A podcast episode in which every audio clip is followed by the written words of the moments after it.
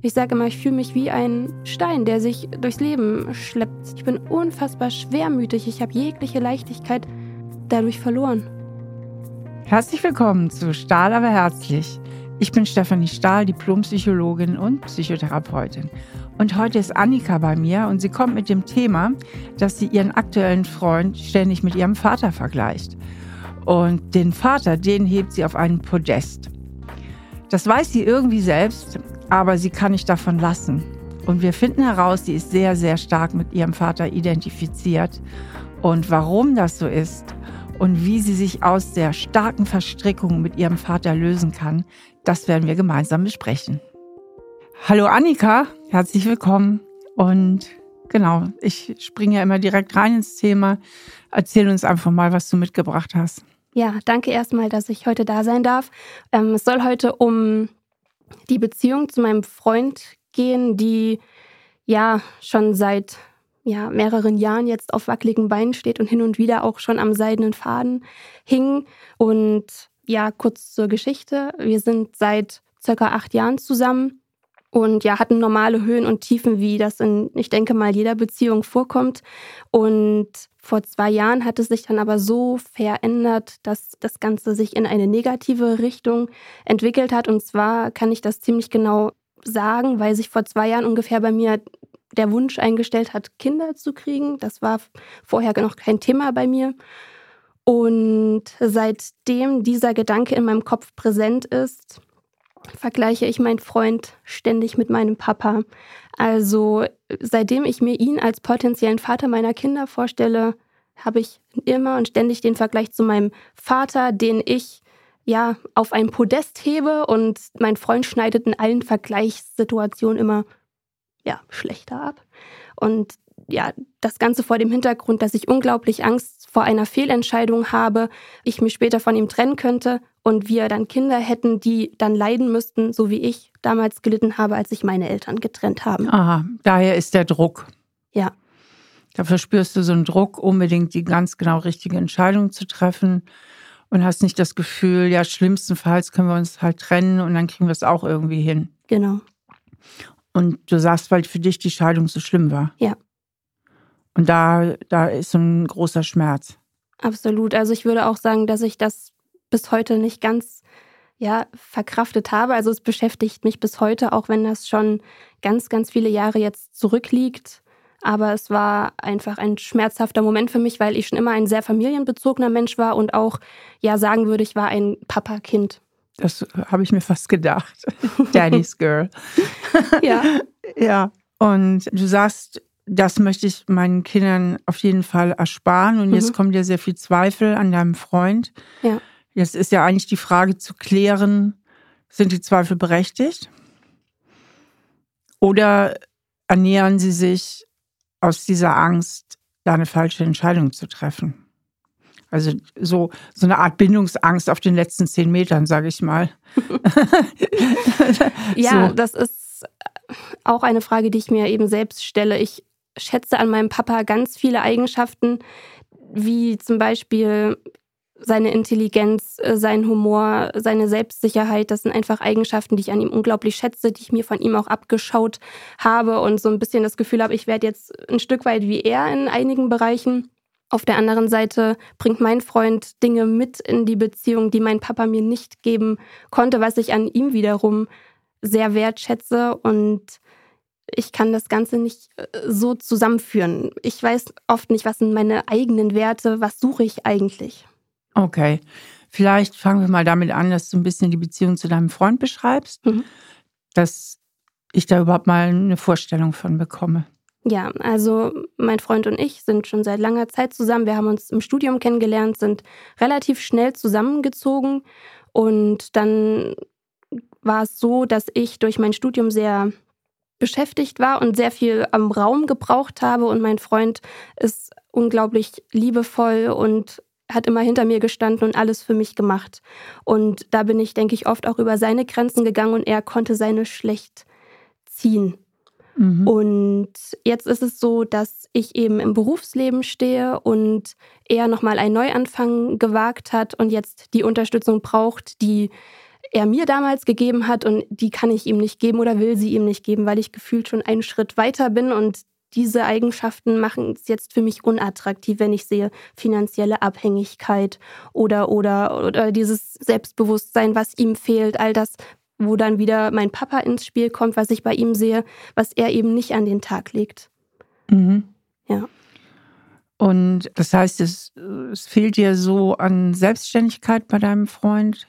Auch, also ich. Du kannst nicht so richtig zu ihm hochgucken, sehe ich das richtig? Das wollte ich gerade sagen. Also mir fehlt so ein bisschen die, die Augenhöhe, denn es ist so, dadurch, dass er eben Eigenschaften nicht erfüllt, sage ich mal, die ich mir wünschen würde, ist es so, dass ich ihn häufig auch ja abwerte innerlich und das aber nicht nur denke, sondern ich spreche es eben sehr häufig auch aus und verletze ihn damit natürlich ganz stark und frage mich natürlich auch, ich erwarte oder möchte jemanden, der selbstbewusst ist. Ich kritisiere ihn. Woher soll sein Selbstbewusstsein kommen, wenn ich es tagtäglich zerstöre?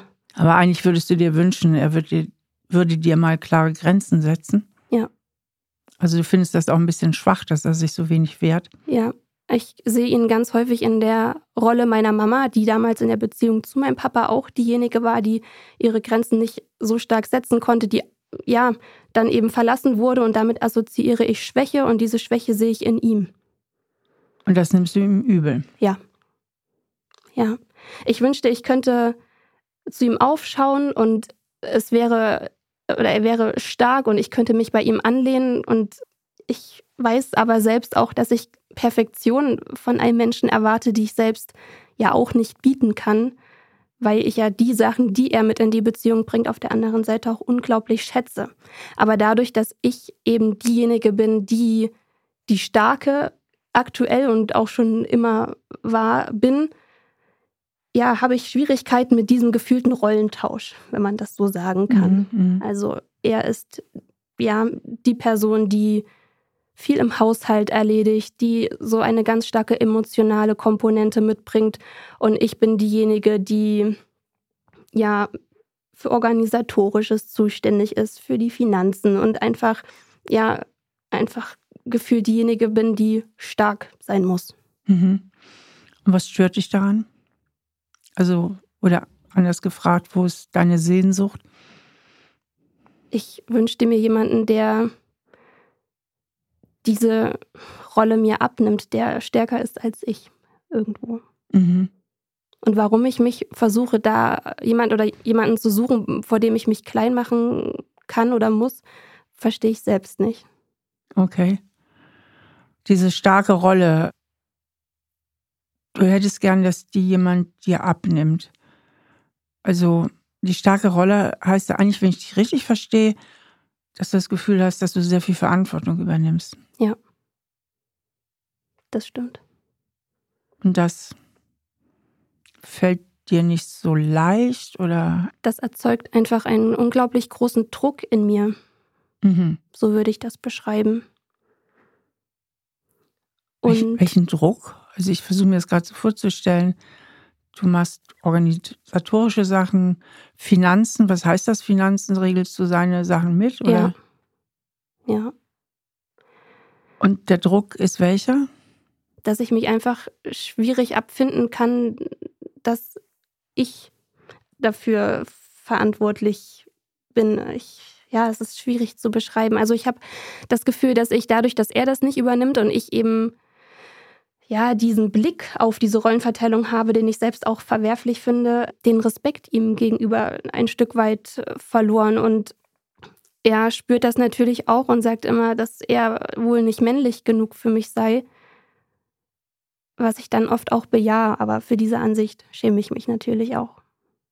Mhm. Warum eigentlich? Warum ich mich dafür schäme? Mhm. Weil ich weiß, dass das absolut nicht mehr zeitgemäß ist, diese Art Rollenverteilung, in ja, der ich denke. Ich weiß auch nicht, wie gesagt, ich denke dann immer an meinen Papa, der das eben alles in die Hand genommen hat. Und das hat sich für mich damals als Kind zumindest alles sehr leicht angefühlt und ich konnte mich da fallen lassen. Und er hat die Zügel in die Hand genommen und das fand ich einfach super. Okay. Also eigentlich wünschte dir so eine Beziehung wie zu deinem Vater. Genau. Also so den starken Mann, wo du vielleicht auch wieder ein bisschen in die in die Tochterrolle schlüpfen kannst. Mhm. Weil dir das damals sehr gut getan hat, beziehungsweise du da sehr schöne Erinnerungen dran hast. Ganz genau. Und ist da irgendwie sowas wie so eine kleine unerfüllte Sehnsucht auch, ja? Die Eltern haben sich getrennt. Ist der Vater dann für dich weggefallen? Bist du hauptsächlich bei der Mutter groß geworden? Ganz, ja, genau. Also er hat zwar in der Nähe gewohnt, aber ich habe ihn durchaus selten gesehen und es war dann so, dass ich versucht habe, mir seine Aufmerksamkeit Stück für Stück zurückzuholen. Und das hat dann so ausgesehen, dass er mich oder ich von ihm Unterstützung eingefordert habe, zum Beispiel in schulischen Bereichen. Er hat mir Nachhilfe gegeben und ähm, das habe ich auch ganz stark eingefordert. Und ich habe gemerkt, wenn ich sehr gute Leistung bringe, dann ist er stolz auf mich. Und das war auch so der Punkt, seitdem habe ich oder hatte einen sehr großen Ehrgeiz entwickelt, der mir auch des Öfteren schon im Weg stand, aber durch diese Anerkennung, die er mir bis heute gibt, wenn ich äh, Leistung bringe, ja, das war so unsere Beziehung. Also bist du es gewohnt, eigentlich eher der Liebe hinterherzulaufen, beziehungsweise um Liebe zu kämpfen. Ja. Was mein Papa angeht, ja. Ja. Und wenn ich das richtig verstanden habe, dein Freund, der schenkt dir ja eher die Liebe, ne? Ja, das ist auch der Punkt, was mich eben so, so stark an ihm hält, weil natürlich könnte ich ihn verlassen und das würde gedanklich vielleicht auch für mich eine Erlösung mit sich bringen. Aber diese bedingungslose Liebe, die er mir entgegenbringt, habe ich so noch nie gespürt. Und ich, also diese Geborgenheit, diese Ehrlichkeit und das ohne, dass ich etwas dafür tun muss, das kannte ich und kenne ich so nicht. Und das tut mir eben auch unglaublich gut. Ja, wenn ich dir so zuhöre, denke ich, oh, dann wäre es ja eigentlich dagegen, Klacks halt die paar Dinge zu regeln, die ihm nicht liegen.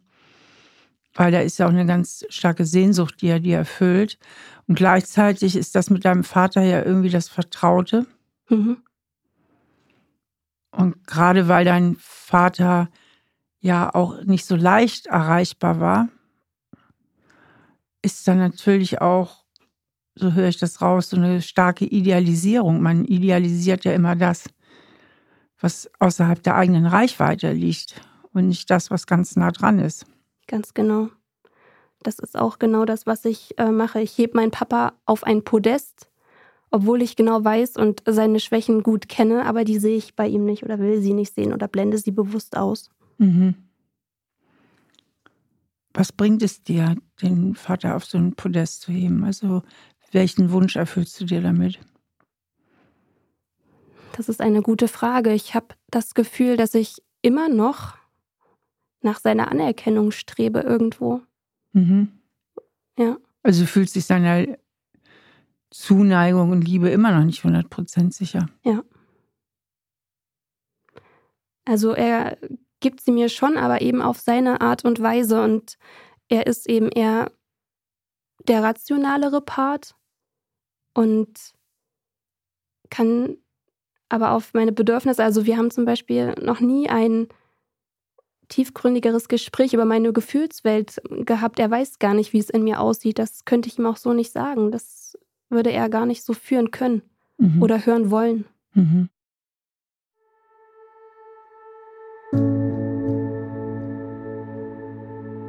Ja, wir sind ja bei dem Thema Idealisierung und das spielt psychologisch eine enorme Rolle. Das fängt an im Kindesalter, dass Kinder immer ihre Eltern idealisieren.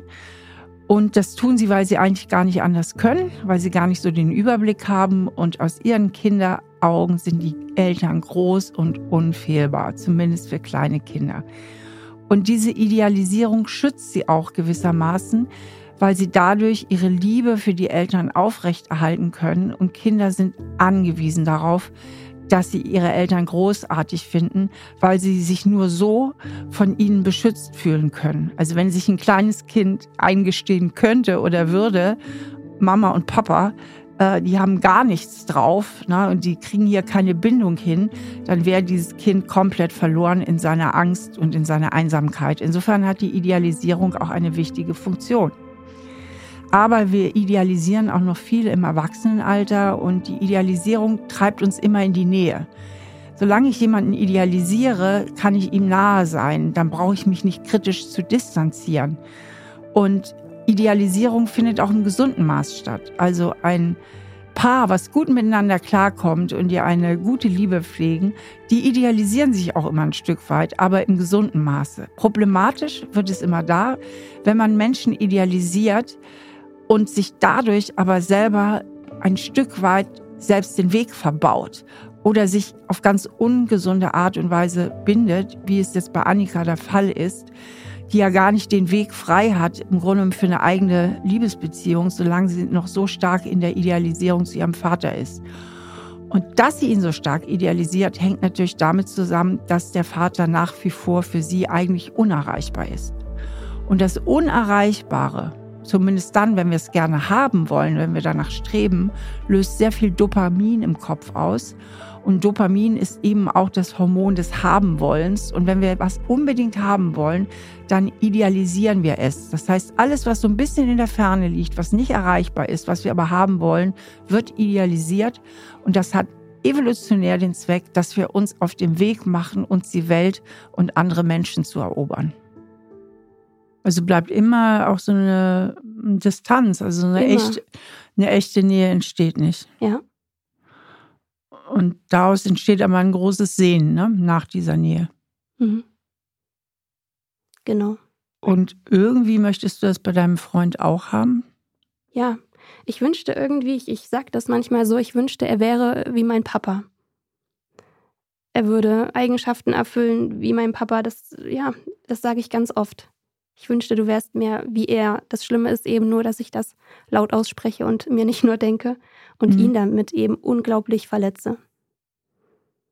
Man könnte auch sagen, eigentlich abgekürzt, ich wünsche mir einen Papa. Hm. Stimmt. Ja.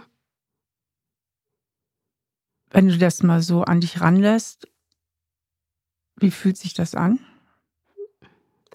Tut unglaublich weh. Also ist da ganz schön viel Schmerz mit deinem Vater verbunden. Ja.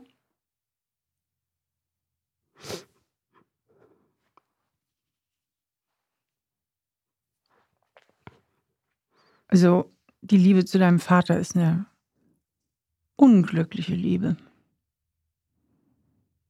Ja.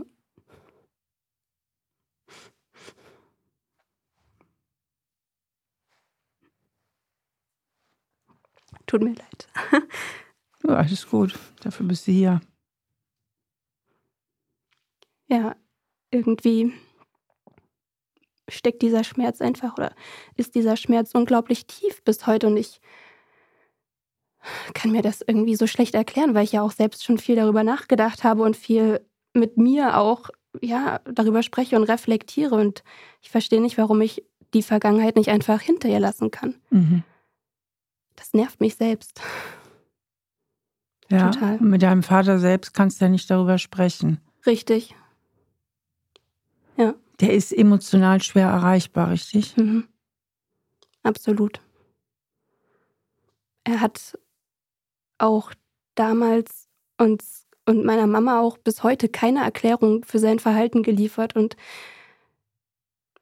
das kann ich ihm bis heute nicht verzeihen. Also in mir steckt gleichzeitig dieses Bedürfnis oder dieses Sehnen nach Liebe, aber auch gleichzeitig eine unfassbare Wut auf ihn immer noch.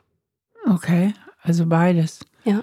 Er ist einfach gegangen oder wie war die Trennung, wenn du sagst, es gibt keine Erklärung bis heute? Die Trennung war für mich als Kind von heute auf morgen unvorhersehbar plötzlich. Oh je. Und für meine Mama auch. Oh.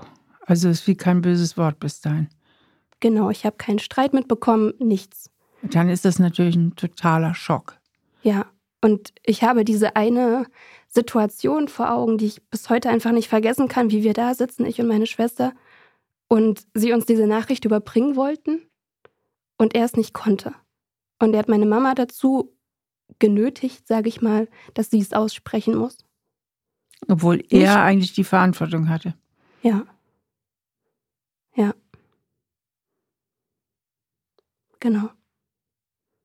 Das ist ja auch alles ein ganz schöner Schock gewesen. Wie alt warst du damals? 13. 13. Auch Mhm. ein schwieriges Alter, nicht? Ja. So in der Pubertät. Ja. Und wie ist dein Verhältnis zu deiner Mutter?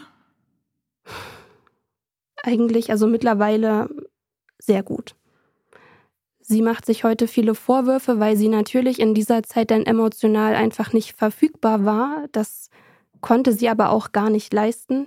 Wir waren damals drei Kinder und sie war dann alleinerziehend von heute auf morgen mit allem drum und dran. Und ja, wir waren dann uns, beziehungsweise was unsere Gefühlswelt anging, eben auf uns alleine gestellt. Mhm.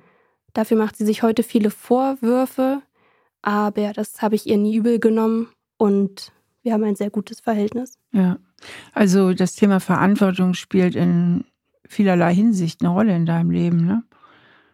Also Ja. erstens musstest du ja dann auch früh selbst in die Verantwortung gehen, Genau, weil deine Mutter ja auch emotional überfordert war. ja, Und dein Vater hat keine Verantwortung übernommen. genau. Das war auch eine oder beziehungsweise das größte Learning, was ich in dieser Situation hatte, mach dich niemals von einem anderen Menschen abhängig. Ich habe infolgedessen auch eine ja, ganz schön harte Schale entwickelt und bin seitdem oder gehe seitdem sehr schon selbstbewusst unter, also äh, doch sehr selbstbewusst durchs Leben und ja, habe diese Unabhängigkeit eben unbedingt anstreben wollen. Ist das wirklich selbstbewusst oder ist es eher Nach kämpferisch? Ja, Eher kämpferisch, ja, ne? schon, genau. Weil du auch sagst, nach außen hin, weil ähm, Selbstbewusstsein oder Selbstwertgefühl ist ja eher innen drin. Ja. Genau, und das ist eben, dann schließt sich der Kreis wieder. Mein, mein Freund erinnert mich eben in vielen Situationen an meine Mama. Mhm. Und das verbinde ich immer mit Schwäche. Und das tut mir weh. Wenn ich ihn in schwachen Momenten erlebe, dann, dann habe ich Mitleid, dann tut mir das weh und dann will ich das nicht. Okay. Und was daran willst du nicht? An dem Mitleid? Ich will das nicht erleben, weil mich das in diese schmerzlichen Situationen wieder ähm, gedanklich zurückwirft. Und das möchte ich einfach nicht nochmal durchleben. Ich möchte diesen Schmerz nicht mehr durchleben. Er erinnert mich eben ganz stark daran. Ja, Mhm.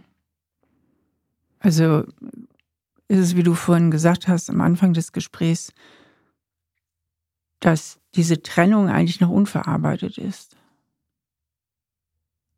mhm. ja, Und du dich, ich sag mal so, mit dem Täter trotz allem stark identifizierst. Ich nenne das jetzt mal bewusst Täter, einfach nur um diese Dynamik klar zu machen, weniger um deinen Vater jetzt das so zu beschuldigen. Aber er war ja derjenige, der es zu verantworten hatte, dass die Familie im Grunde kaputt gegangen ist. Ne? mhm. Ist egal, was deine Mutter getan oder nicht getan haben mag, aber rein aus Kinderaugen ist er derjenige gewesen, der sich getrennt hat und der aber auch in der Trennung wenig Verantwortung übernommen hat. Mhm. Und um dessen Zuneigung kämpfst du. Ja. Weil die ist ja kein Geschenk. so ist es. Und ich denke, das Thema, was da eigentlich eine ganz große Rolle spielt aus meiner Sicht, ist das Thema Kontrolle. Mhm. Weil du hattest bei deinem Vater einen riesigen Kontrollverlust. Und du kämpfst einzig ständig um die Kontrolle. Und zwar die Kontrolle über seine Gefühle. Und die Kontrolle versuchst du so herzustellen über Leistung. Wenn ich leiste, habe ich ein Stück weit Kontrolle darüber, dass Papa mich mag. Absolut. Das Schlimme ist eben nur, dass ich eben damit nicht nur mein Leben sehr schwer mache, sondern eben auch das meines Freundes. Also ich werde in dieser Beziehung zu einem Menschen, der ich absolut nicht sein möchte. Ich habe oder entwickle wirklich teilweise ja Handlungen oder ich verhalte mich eben gegenüber so unfair und ich merke das ja. Ich weiß ja in dem Moment, wo ich es ausspreche, dass das nicht in Ordnung ist. Und trotzdem fühle ich mich in so vielen Sachen von ihm dann provoziert und, und mache ihn klein. Und ja, das macht mir eben unglaublich zu schaffen, dass ich, mhm. ja, ich sage immer, so ein ekliges Verhalten teilweise entwickelt habe. Ja, was möchtest du denn damit bezwecken? Jedes Verhalten verfolgt einen Zweck oder eine gute Absicht. Was, welche Motivation hast du, dich so zu verhalten? Gute Frage. Also ich fühle mich dadurch einfach getriggert. Ich muss es wirklich so sagen, wenn er zum Beispiel, das klingt jetzt total lapidar, aber zum Beispiel verwendet er ganz häufig Redewendungen falsch. Oder verschluckt Endungen, drückt sich ungünstig aus. Und ich habe immer mein Papa im Ohr, wie er zu mir sagte, wie heißt das? Oder sprich deutlich, mach den Mund auf. So hat er mit uns gesprochen, weil er, ich denke mal, auch nur unser Bestes wollte, dass wir ja eben unsere Sprache reflektieren. Und diese Stimmen habe ich permanent im Ohr. Und sobald er eben das Gleiche tut, wie ich damals in der Kindheit, dann komme ich damit nicht zurecht. Und dann fühle ich mich, dann, dann werde ich wie mein Papa. Und ich spreche auch im gleichen Wortlaut wie mein Papa. Mhm. Ja. Also du hast dich sehr, sehr stark äh, mit ihm identifiziert. Du bist innerlich auf seiner Seite mhm. und hast seine Werte übernommen. Ja. Und es macht dich unheimlich wütend, wenn dagegen verstoßen wird. Ja.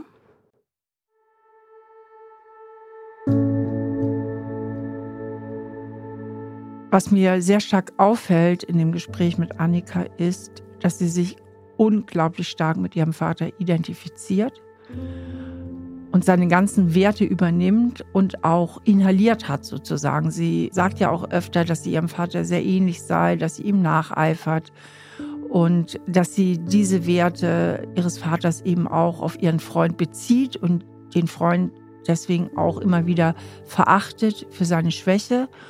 Und diese starke Identifizierung mit ihrem Vater bewirkt natürlich und hat auch den Zweck gleichermaßen, dass sie eine ganz starke Nähe zu ihrem Vater herstellt, indem sie sich eben so stark mit ihm identifiziert. Und das läuft natürlich auch über einen inneren Mechanismus, dass sie sich vermutlich innerlich auch die Schuld gibt für die Trennung. Denn gerade wenn wir sagen, die Schuld liegt bei uns selber, entschulden wir den anderen und können deswegen noch stärker in dessen Nähe gehen und seine Werte, sein Bild übernehmen, weil er ist dann der Große, er ist der Idealisierte, mit dem ich mich identifizieren kann, weil auf meiner Seite liegen die Fehler, auf meiner Seite liegt dann irgendwo auch die Schwäche und es hat alles die Funktion, um eben in diese starke Nähe und diese Bindung zu kommen und damit auch ein Stück Kontrolle über die Bindung herzustellen. Denn nur wenn sie sich so stark mit ihm identifiziert, mit seinen Werten, kann sie ihm ja auch nachstreben und seine Erwartungen erfüllen und dadurch eben auch Kontrolle über die Beziehung zu ihrem Vater herstellen. Was glaubst du eigentlich, was würde passieren oder wie könntest du dir das vorstellen, loszulassen, wenn du einfach sagen würdest, okay, es ist, wie es ist. Der Papa mag mich oder liebt mich im Rahmen seiner Möglichkeiten. Gefühle so kann er nicht zeigen. Ich höre auf, darum zu kämpfen. Was würde das in dir auslösen? Ich wüsste nicht, wie ich das schaffen sollte. Natürlich habe ich mir das auch schon mal äh, so überlegt. Er führt sein eigenes Leben, denkt wahrscheinlich nicht halb so oft an mich wie ich an ihn. Warum investiere ich so viel Energie, aber ich schaffe es nicht, diese Gedanken loszulassen. Mhm. Also du kannst es dir noch nicht mal vorstellen, wie Nein. es wäre. So stark brauchst du da die Kontrolle, mhm. um immer in die Nähe zu kommen. Ja. Ja. Ich habe im Moment gar nicht das Gefühl, dass da so richtig Raum ist für einen Partner bei dir. Ja. Das stimmt. Also bevor du diese Verstrickung nicht löst mit deinem Vater, das ist ja ganz verstrickt. Ja. Ja, ich habe das Gefühl, ich gucke ganz oft durch seine Augen. Und bin auf der Suche dabei nach meinen eigenen Werten. Ja. Und dein Selbstwertgefühl hängt ja sehr davon ab. Also Mhm. ich möchte fast sagen, du machst dein Selbstwertgefühl abhängig von der Zuneigung deines Vaters. Ja.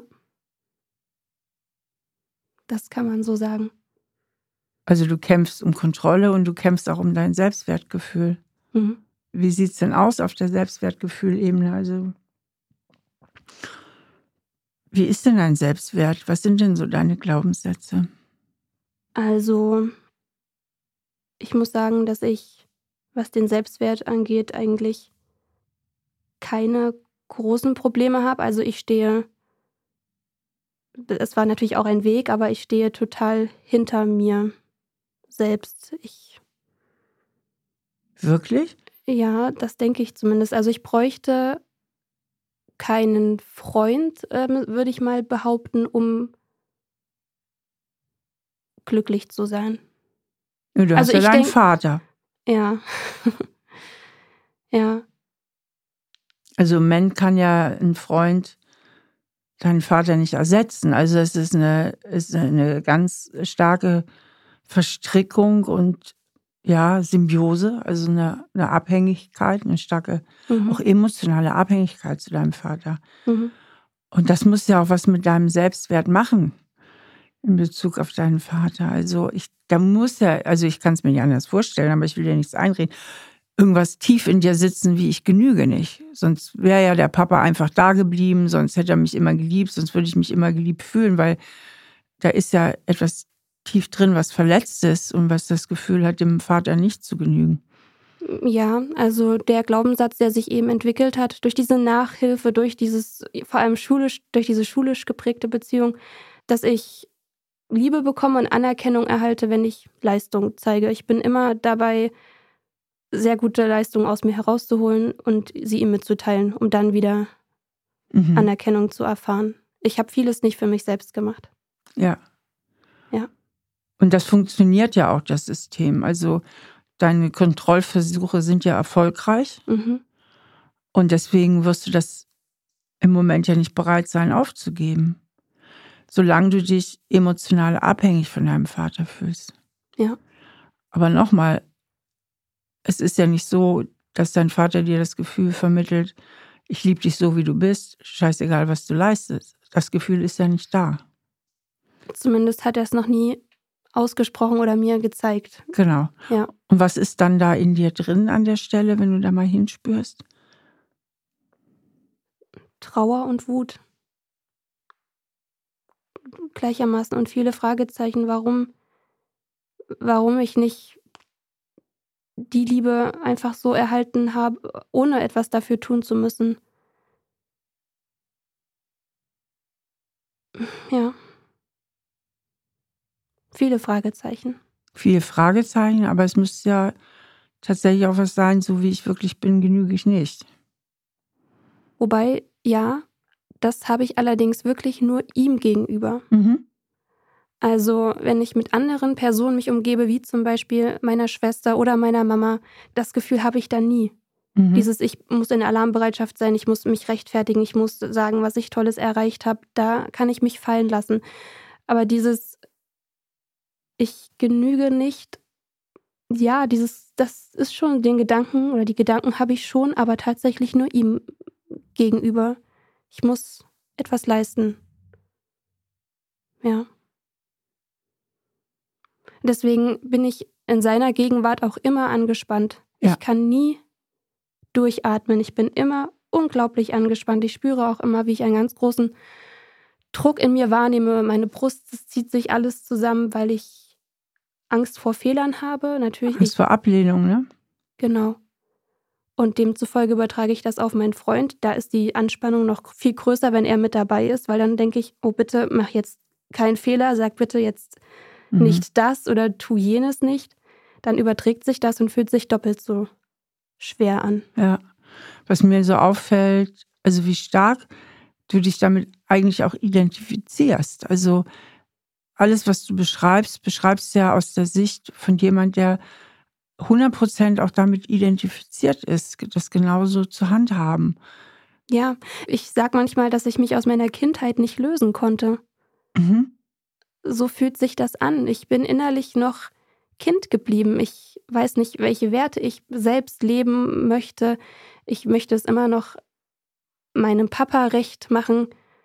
Ich bin manchmal so, sage ich das zu mir selbst, in meiner Kindheit noch gefangen. Ja, genau. Also auch in deinem inneren Kind gefangen. Ja. Ne? ja. Obwohl du ja heute groß bist, mhm. ist da das Kind, was dich ganz, ganz stark regiert und alles dafür tut, um Papa zu gefallen. Ja. Ja, und diesen Schmerz kann ich einfach nicht gehen lassen. Und wenn ich mich reinspüre und ja, gucke oder darauf höre, was mein inneres Kind sagt, dann breche ich sofort in Tränen aus. Was ist denn der Urschmerz? Was sagt denn dein inneres Kind? Wenn du das zu Wort kommen lässt. Einfach der Fakt, dass ich diese äh, Trennung, dass das Weggehen, glaube ich, auf mich bezogen habe. das heißt, ganz in Kindersprache?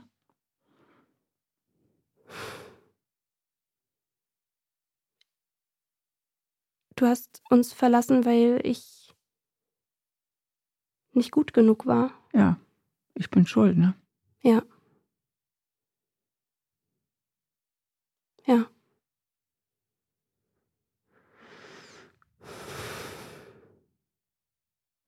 Und das ist ja, denke ich, so das Epizentrum von all dem, was du erzählst. Ne? Ich bin schuld, dass du gehst. Ich habe nicht genügt. Ja. Und das glaubst du wirklich? Irgendwo schon, ja. Ich glaube wirklich, oder ich zumindest denke ich immer, es war eine ganz klare Entscheidung auch gegen uns. Kinder. Dass wir nicht genügt haben. Oder ihm nicht die Freude gebracht haben. Also du bist verantwortlich dafür, dass dein Papa dich liebt und du bist dafür verantwortlich, dass Papa bei der Familie bleibt. Ja. Und dadurch, dass ich auch noch die älteste Tochter sozusagen bin, fühle ich diesen Schmerz für meine Geschwister gleich noch mit. Mhm. Und bist für die auch noch mitverantwortlich? Ja. Und jetzt versuchst du dein ganzes Leben diesen Schmerz zu heilen, indem du beweist, dass du eigentlich doch genügst. Ganz genau. Ich renne dem immer noch hinterher. Und damit hast du auch ein Stück weit Kontrolle. Ja. Die Alternative wäre ja zu sagen, das hat überhaupt nichts mit mir zu tun.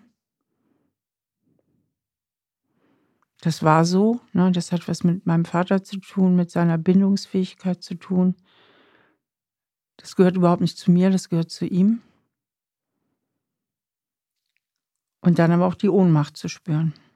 Ja. Ich frage jetzt mal deinen Kopf. Sind Kinder wirklich dafür verantwortlich, ob ihre Eltern sie lieb haben? Natürlich nicht.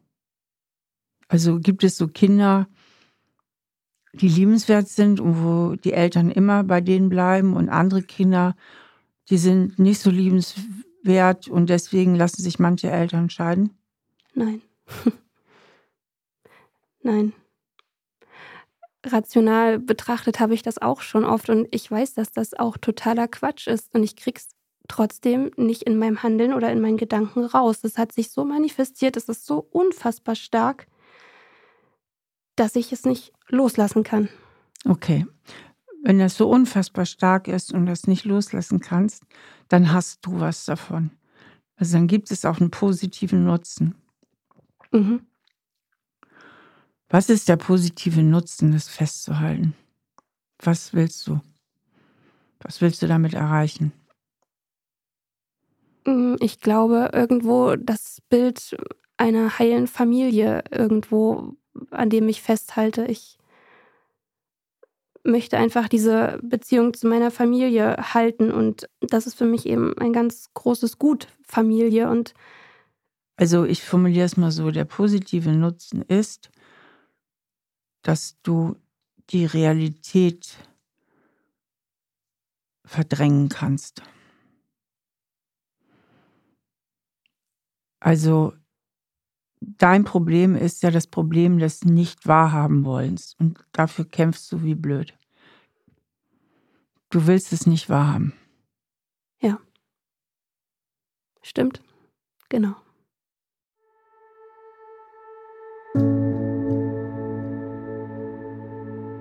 Ich denke, hier sind wir an eine ganz, ganz entscheidende Stelle gekommen, nämlich dass Annika dieses ganze System der Identifizierung, der Idealisierung, der Verstrickung mit ihrem Vater aufrechterhält, um die Illusion weiter pflegen zu können, dass sie irgendwie dazu beitragen könnte, dass die Familie sozusagen nochmal heil wird.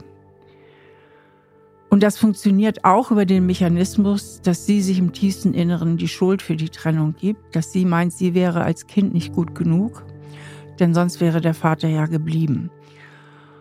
Und da ist eben die starke, starke kindliche Sehnsucht in ihr, dass diese Trennung einfach nicht wahr sein darf, dass die Eltern irgendwann nochmal zusammenkommen sollten, dass die Familie nochmal sich versöhnt und wieder eine heile Familie wird. Und dafür tut sie unbewusst alles, um diese Illusion, diese Konstruktion ihrer tiefsten Sehnsucht und diese Konstruktion der Wirklichkeit aufrechtzuerhalten. Und das ist ein Mechanismus, der bei so vielen Problemen wirkt, dass Menschen einfach unbedingt an ihrer Illusion festhalten wollen weil sie Angst haben vor den ganz starken Gefühlen, die sich einstellen würden, wenn sie sich eingestehen würden, dass es so ist, wie es ist. Also wenn du der Wahrheit wirklich ins Auge sehen würdest, was würde dann passieren? Ich müsste die Fehler von meinem Papa akzeptieren. Und, und sehen. Und ja. Das heißt, du müsstest dich ein Stück weit von ihm trennen. Ganz genau. Denn wenn du die Fehler zur Kenntnis nimmst, kannst du die Idealisierung nicht mehr aufrechterhalten. Ja. Und ich weiß nicht, ob ich dazu bereit bin. Ja, also du, du richtest eigentlich dein, aus meiner Sicht, dein ganzes Streben danach aus, ein Gefühl der Ernüchterung und Verzweiflung zu vermeiden, also diesem Gefühl auszuweichen. Und dafür tust du ganz viel. Dafür wendest du ungeheuer viel Energie auf, um diese Verzweiflung, nämlich die Verzweiflung, ja, es ist wahr, ja, es ist so, ja, das stimmt, ja. zu vermeiden. Die Desillusionierung zu vermeiden. Ja. Das stimmt. Nur spüre ich eben, dass ich langsam keine Energie mehr dafür habe, weil es macht mein Leben äh, zur Hölle. Ja. Ich sage immer, ich fühle mich wie ein, ein Stein, der sich durchs Leben schleppt. Diese Schwere. Ja. Ich bin unfassbar schwermütig. Ich habe jegliche Leichtigkeit dadurch verloren. Ja. Das heißt, kurioserweise, und das ist ja irgendwie oft so, hast du eine Höllenangst vor einem Gefühl, was du einfach nicht wahrhaben willst, was du nicht fühlen willst und nimmst dafür noch viel beschissenere Gefühle im Kauf. Verrückt. Um auch noch die Illusion der Kontrolle aufrechtzuerhalten, ja. Was geht jetzt in dir vor? Ich habe ein totales Gefühlschaos in mir. Das zu hören tut weh, und ich weiß nicht, wie ich an die Sache rangehen soll, weil ich nicht bereit bin, dass mein Leben davon kaputt gemacht wird, so, so, durch diese Gedanken, die ich eh nicht mehr ändern kann, weil sie bereits passiert sind. Das ist ein Fakt, ja. den ich nicht akzeptiere, aber es wirkt sich jetzt so sehr auf meine Lebensrealität aus, dass ich auch mir gegenüber Wut mittlerweile empfinde. Ja. Würdest du mir zustimmen oder wenn du dich reinfühlst, fühlt es sich richtig an? Ja, das Hauptproblem ist, ich will es einfach nicht wahrhaben. Zu 100 Prozent. Zu 100 Prozent. Ja. Das heißt, wir haben das Problem zumindest mal erkannt. Das ist ja schon ein Riesenschritt. Mhm. Ich will es nicht wahrhaben. Ja. Und da liegt dann ja auch der Schlüssel der Lösung, ne? Also über die Brücke müsstest du gehen, dass du dich den Fakten stellst und auch stellst, dass dein Vater da auch Fehler gemacht hat oder seine Defizite hat, die du ja nicht sehen willst. Ja. Nur dann könntest du ja auch loslassen, dass du der Fehler bist. Das wäre ja die Voraussetzung. Solange du sagst, ich bin der Fehler, hat dein Vater ja einen Freispruch. Stimmt. Und das klingt eigentlich so einfach. Und trotzdem wüsste ich nicht, wie ich das schaffen soll. Wie ich diesen Gedanken loslassen kann. Es ging ja eher um Zulassen als um oh, ja, Loslassen. Ja, ja. Wie? Ja, zulassen, dass es so ist, ja. Stimmt. Papa ist gegangen, Papa ist da nicht einfach, der ist, ne? also alles Ja-Sätze. Und das annehmen. Du kämpfst gegen die Wirklichkeit an. Da kannst du nur verlieren. Hm. Und viele Probleme, die Menschen haben, ist, weil sie sich unbedingt eine Illusion aufrechterhalten wollen. Und das kostet wahnsinnig viel Energie. Und das ist ja, was du jetzt auch spürst. Also du kämpfst dagegen an und der Exit wäre ja eigentlich das Annehmen der Wirklichkeit. Ja. Das wäre eine Erlösung. Ja, genau. Aber ich habe das Gefühl, du bist dieser Erlösung heute einen großen Schritt näher gekommen. Weil so, wie ich dich verstehe und wie ich unser Gespräch erlebt habe, war dir das gar nicht klar. Das stimmt. Dass das eigentlich der Punkt ist. Ja. Und wenn dir das jetzt klar ist und du mit dieser Erkenntnis aus dem Gespräch gehst, die musst du auch erstmal sacken, Oh ja. dann schließen sich ja auch die weiteren Handlungen an, die ja eigentlich weniger Handlungen sind als eine veränderte Wahrnehmung. Wahr-Nehmung, also sich der Wahrheit stellen, ja. Mhm. Ja. Und da wird natürlich nochmal ein Schmerz sein, ein großer, bei diesem Jahr so ist es. Aber dieser Schmerz, den kannst du verarbeiten. Während der Dauerschmerz, den du dir selber inszenierst, indem du von morgens bis abends dich gegen die Wahrheit stemmst, der ist nicht verarbeitbar, weil das ist ein Dauerkampf in die falsche Richtung. Mhm. Ich überlege nur gerade, wie ich das umsetzen kann. Im Grunde genommen ist es ja nur eine Frage der persönlichen Entscheidung. Du müsstest dich dazu entscheiden, Mhm. es wahrhaben zu wollen. Ja. Und ich würde dir tatsächlich auch raten, du musst den Weg ja auch nicht alleine gehen. Mhm. Also ich würde dir auch durchaus empfehlen, therapeutische Gespräche zu nehmen Mhm.